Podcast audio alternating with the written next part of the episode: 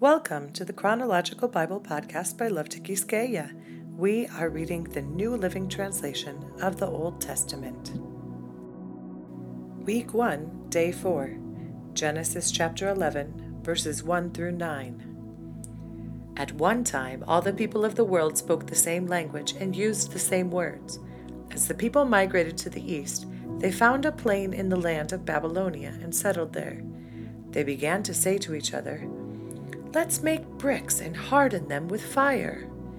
In this region, bricks were used instead of stone, and tar was used for mortar. Then they said, Come, let's build a great city for ourselves with a tower that reaches into the sky. This will make us famous and keep us from being scattered all over the world. But the Lord came down to look at the city and the tower the people were building. Look, he said, the people are united and they all speak the same language. After this, nothing they set out to do will be impossible for them. Come, let's go down and confuse the people with different languages. Then they won't be able to understand each other. In that way, the Lord scattered them all over the world, and they stopped building the city. That is why the city was called Babel, because that is where the Lord confused the people with different tongues. In this way, he scattered them all over the world. Psalm 33 Let the godly sing for joy to the Lord. It is fitting for the pure to praise him. Praise the Lord with melodies on the lyre, and make music for him on the ten stringed harp. Sing a new song of praise to him. Play skillfully on the harp and sing with joy. For the word of the Lord holds true, and we can trust everything he does. He loves whatever is just and good. The unfailing love of the Lord fills the earth. The Lord merely spoke, and the heavens were created.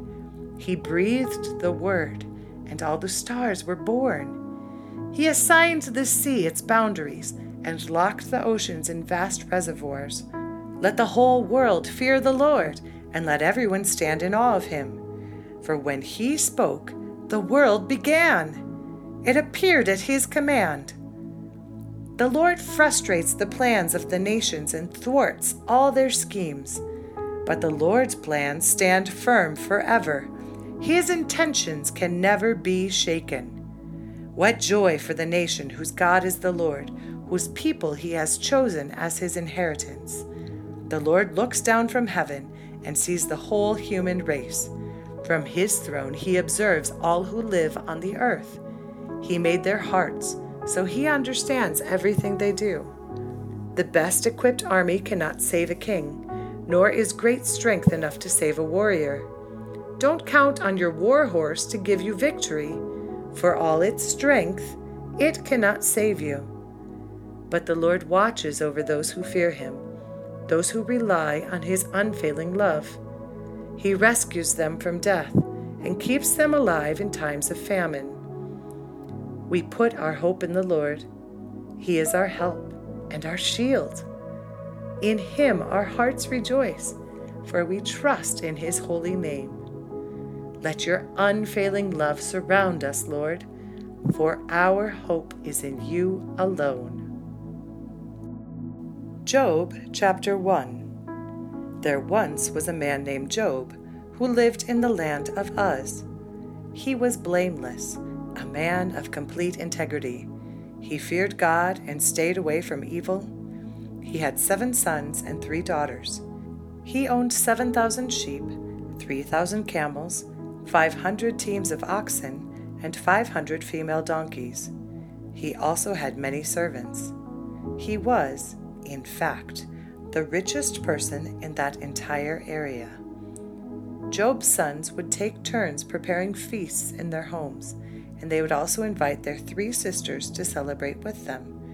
When these celebrations ended, sometimes after several days, Job would purify his children. He would get up early in the morning and offer a burnt offering for each of them, for Job said to himself, Perhaps my children have sinned and have cursed God in their hearts. This was Job's regular practice. One day, the members of the heavenly court came to present themselves before the Lord, and the accuser, Satan, came with them. Where have you come from? The Lord asked Satan. Satan answered the Lord, I have been patrolling the earth, watching everything that's going on. Then the Lord asked Satan, Have you noticed my servant Job? He is the finest man in all the earth. He is blameless, a man of complete integrity. He fears God and stays away from evil.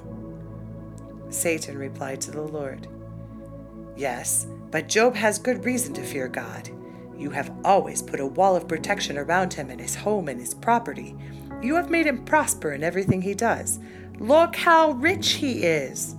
But reach out and take away everything he has, and he will surely curse you to your face. All right, you may test him, the Lord said to Satan. Do whatever you want with everything he possesses, but don't harm him physically so Satan left the Lord's presence. One day, when Job's sons and daughters were feasting at the older brother's house, a messenger arrived at Job's home with this news.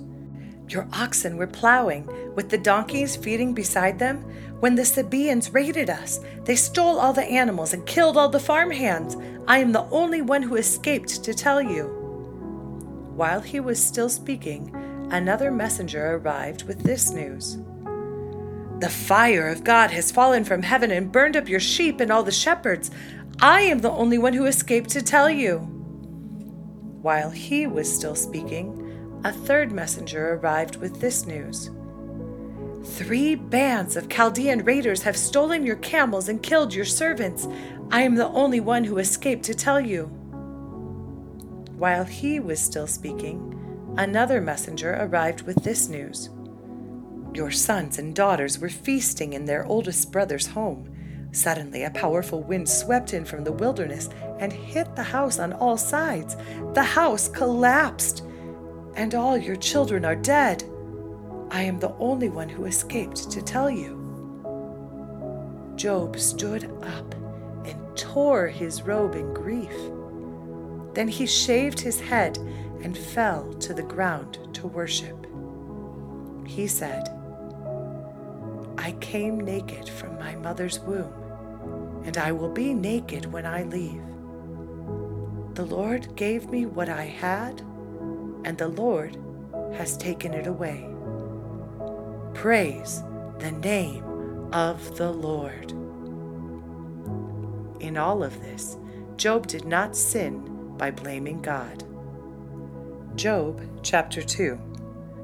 One day the members of the heavenly court came again to present themselves before the Lord, and the accuser, Satan, came with them. Where have you come from? The Lord asked Satan. Satan answered the Lord, I have been patrolling the earth, watching everything that's going on. Then the Lord asked Satan, Have you noticed my servant Job? He is the finest man in all the earth. He is blameless a man of complete integrity. He fears God and stays away from evil. And he has maintained his integrity, even though you urged me to harm him without cause. Satan replied to the Lord, Skin for skin! A man will give up everything he has to save his life, but reach out and take away his health, and he will surely curse you to your face. All right, do with him as you please the Lord said to Satan, but spare his life. So Satan left the Lord's presence, and he struck Job with terrible boils from head to foot. Job scraped his skin with a piece of broken pottery as he sat among the ashes. His wife said to him, Are you still trying to maintain your integrity? Curse God and die. But Job replied, You talk like a foolish woman. Should we accept only good things from the hand of God and never anything bad? So, in all this, Job said nothing wrong. When three of Job's friends heard of the tragedy he had suffered, they got together and traveled from their homes to comfort and console him. Their names were Eliphaz the Temanite, Bildad the Shuhite, and Zophar the Naamathite. When they saw Job from a distance, they scarcely recognized him. Wailing loudly, they tore their robes and threw dust into the air over their heads to show their grief. They sat on the ground with him for seven days and nights. No one said a word to Job, for they saw that his suffering was too great for words. Job chapter 3 At last Job spoke, and he cursed the day of his birth. He said, Let the day of my birth be erased, and the night I was conceived. Let that day be turned to darkness. Let it be lost even to God on high, and let no light shine on it. Let the darkness and utter gloom claim that day for its own. Let a black cloud overshadow it, and let the darkness terrify it. Let that night be blotted off the calendar, never again to be counted among the days of the year, never again to appear among the months. Let that night be childless, let it have no joy. Let those who are experts at cursing, whose cursing could rouse Leviathan, curse that day. Let its morning stars remain dark. Let it hope for light, but in vain may it never see the morning light. Curse that day for failing to shut my mother's womb, for letting me be born to see all this trouble. Why wasn't I born dead? Why didn't I die as I came from the womb? Why was I laid on my mother's lap? Why did she nurse me at her breasts? Had I died at birth, I would now be at peace. I would be asleep and at rest. I would rest with the world's kings and prime ministers, whose great buildings now lie in ruins. I would rest with princes rich in gold, whose palaces were filled with silver. Why wasn't I buried like a stillborn child, like a baby who never lives to see the light? For in death the wicked cause no trouble, and the weary are at rest. Even captives are at ease in death, with no guards to curse them. Rich and poor are both there, and the slave is free from his master. Oh, why give light to those in misery and life to those who are bitter? They long for death, and it won't come. They search for death more eagerly than for hidden treasure. They're filled with joy when they finally die, and rejoice when they find the grave. Why is life given to those with no future, those God has surrounded with difficulties? I cannot eat for sighing. My groans pour out like water.